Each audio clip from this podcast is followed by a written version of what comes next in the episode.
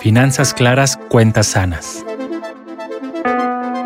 Conocimiento para crecer por HSBC. Si ya tienes algo de experiencia gestionando tus recursos e invirtiendo, en este episodio conocerás productos financieros que te ayudarán a ampliar tu portafolio de inversiones. Algunos de ellos se especializan en apoyarte a cumplir metas a largo plazo, como la educación futura de tus hijos y tu retiro. Te doy la bienvenida al último episodio de la temporada 3 del podcast Finanzas Claras, Cuentas Sanas, en donde hablaremos de un tema que sin duda te va a interesar, cómo hacer crecer tus ahorros. En esta ocasión quiero hablarte de inversiones con una perspectiva de largo plazo para que no solo sepas ahorrar e invertir para tus próximas vacaciones, sino para que realmente puedas diseñar una estrategia que te ayude a tener independencia y tranquilidad financiera en etapas más lejanas como el retiro. Acompáñame.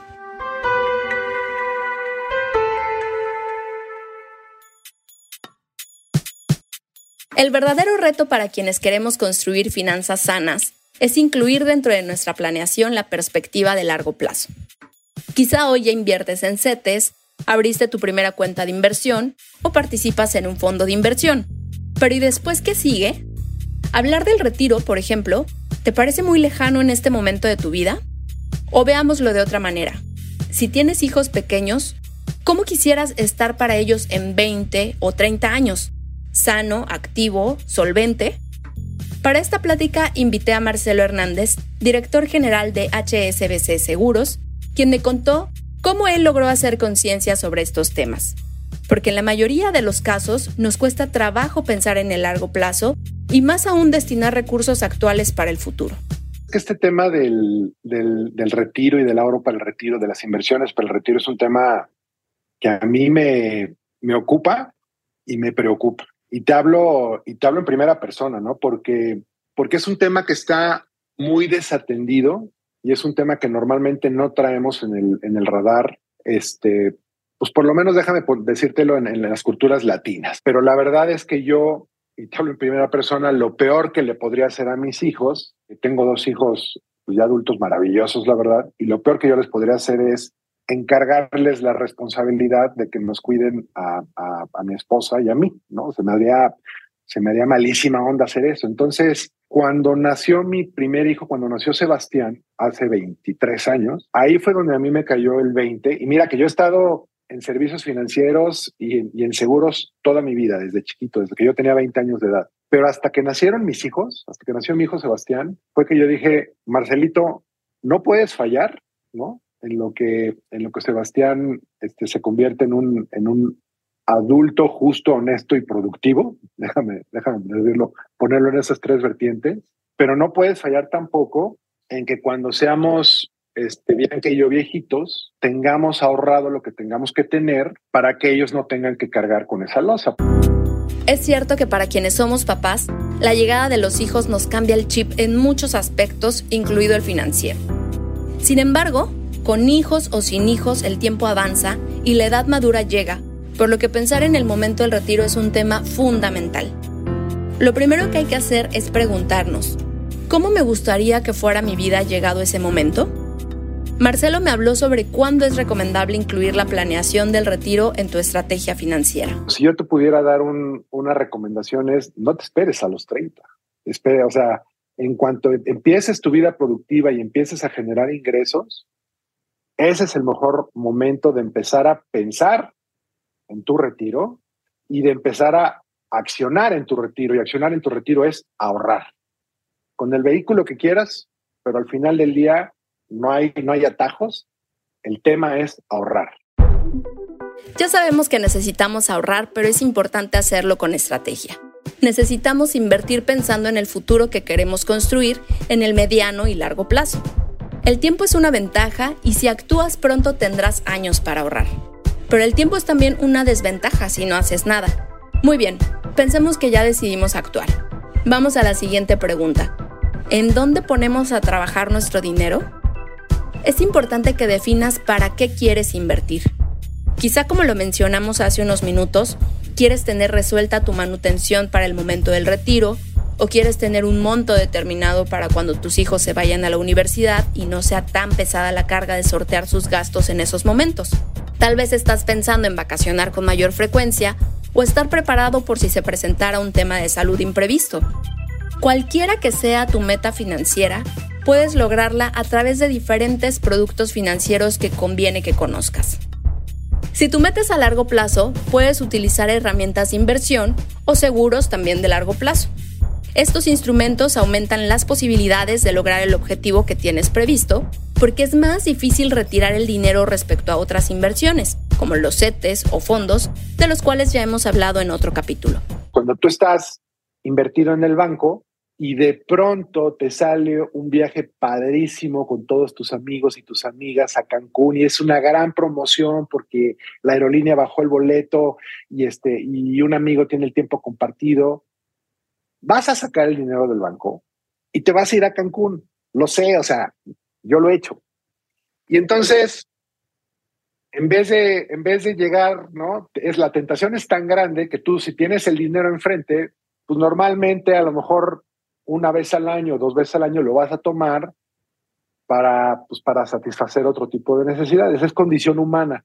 Y entonces, ese defecto tienen ese tipo de, vehículos de inversión, que de pronto, si son muy líquidos, pues la, la tentación es grande, o te sale una, una, urgencia, ¿no? También pasa eso, te sale una emergencia, una urgencia, y pues este, y pues dicen que los bienes son para, para curar los males, entonces vas a ir al activo y, y vas a a atender la urgencia, ¿no? Una alternativa para cuando tenemos objetivos en el mediano y largo plazo son los seguros dotales, que te permiten tener un seguro de vida y un fondo de ahorro al mismo tiempo. Un objetivo de mediano plazo, por ejemplo, es solventar los gastos futuros de universidad de nuestros hijos. Si estás pensando en que tus hijos vayan a una universidad privada, un seguro dotal te permitirá ahorrar trimestral, mensual, semestral o anualmente por un determinado número de años. Y no solo ahorrar, el seguro total hace un cálculo para que con tus aportaciones periódicas y su rendimiento garantices obtener determinada cantidad, la que estimes cueste la universidad al llegar tus hijos a ese momento. La ventaja adicional de los seguros totales es que en caso de fallecimiento de quien contrató la póliza, su hijo o hija recibirá la cantidad asegurada. Es decir, un seguro total protege tu vida mientras ahorras e inviertes. Ahora bien, si llegado el momento tu hijo decide ir a una universidad pública, habrás logrado tener una inversión de varios años mientras estabas también cubierto con un seguro. Marcelo considera que este ahorro es una disciplina porque los hijos crecen y es mejor estar preparado, y en este caso, literalmente cubierto. Para asumir la responsabilidad de nuestro futuro financiero se requieren dos cosas. Definir para qué quieres ese dinero y disciplina. Destinar dinero a un ahorro de forma gradual y con tiempo puede jugar a tu favor para lograr tus objetivos. Además de lo que representa alcanzar estas metas, cuando se trata de ahorrar para el retiro, puedes beneficiarte de los incentivos fiscales que contempla la legislación vigente a través de dos tipos de planes. Plan personal de retiro y plan de inversión. Por ejemplo, en un PPR, en un plan personal de retiro, esos beneficios fiscales los vas a poder tener desde ahorita, ¿no? Entonces, si yo saco hoy mi producto de, plan personal de retiro, el único chiste es que yo tengo que alcanzar la edad 65. Yo tengo que cumplir la edad 65. Si no, si no cumplo 65 años y saco el dinero, me van a cobrar el 20% sobre el interés real, ¿no? O sea, el interés, a la tasa de interés le quitamos la inflación y, este, y todo, todo ese interés real que yo gane de mi inversión me lo van a pasar con, con impuestos. Pero en el momento en que yo llegue a la edad 65, este, bingo, yo, este, yo saco mi principal, saco mis intereses libre de impuestos. Y aparte, cada año yo hago mis contribuciones, yo voy haciendo mi ahorro y voy a poder deducir este, eh, cierto número de UMAS, ahorita son como 180, 190 mil pesos al año, que los puedo deducir de mi declaración anual. Si puedes ahorrar por lo menos 200 mil 200 mil pesos al año, los deduces este, de tu declaración anual y cuando llegues a edad 65, retiras todo lo que ahorraste este, más los intereses, tax free. O sea, es una bendición, es, es, impresionante eso, ¿no?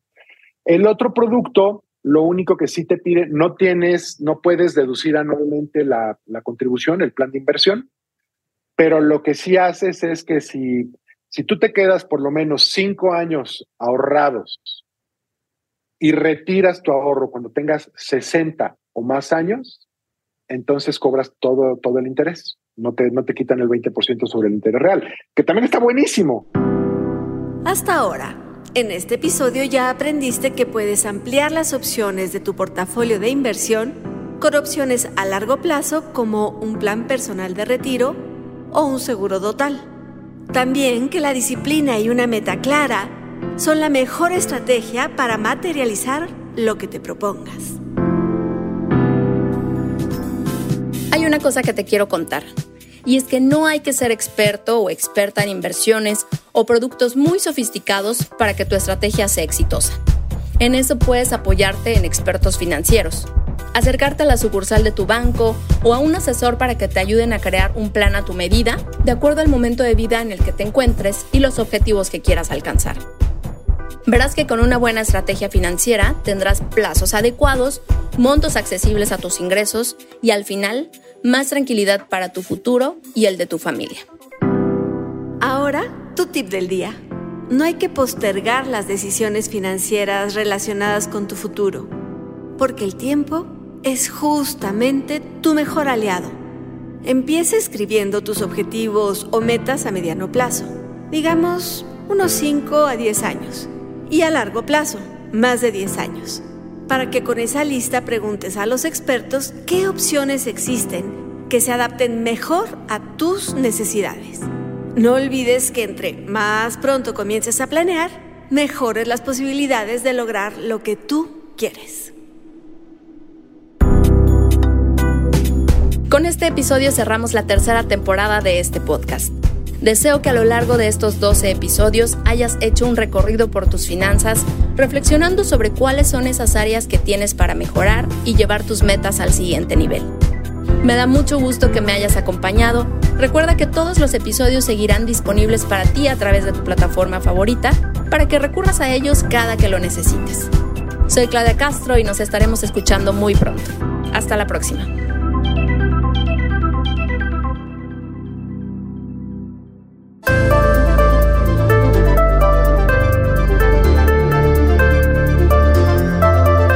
Finanzas claras, cuentas sanas. Conocimiento para crecer por HSBC. Para saber más, síguenos en Twitter en arroba hsbc-mx y en YouTube y Facebook diagonal hsbc-mx.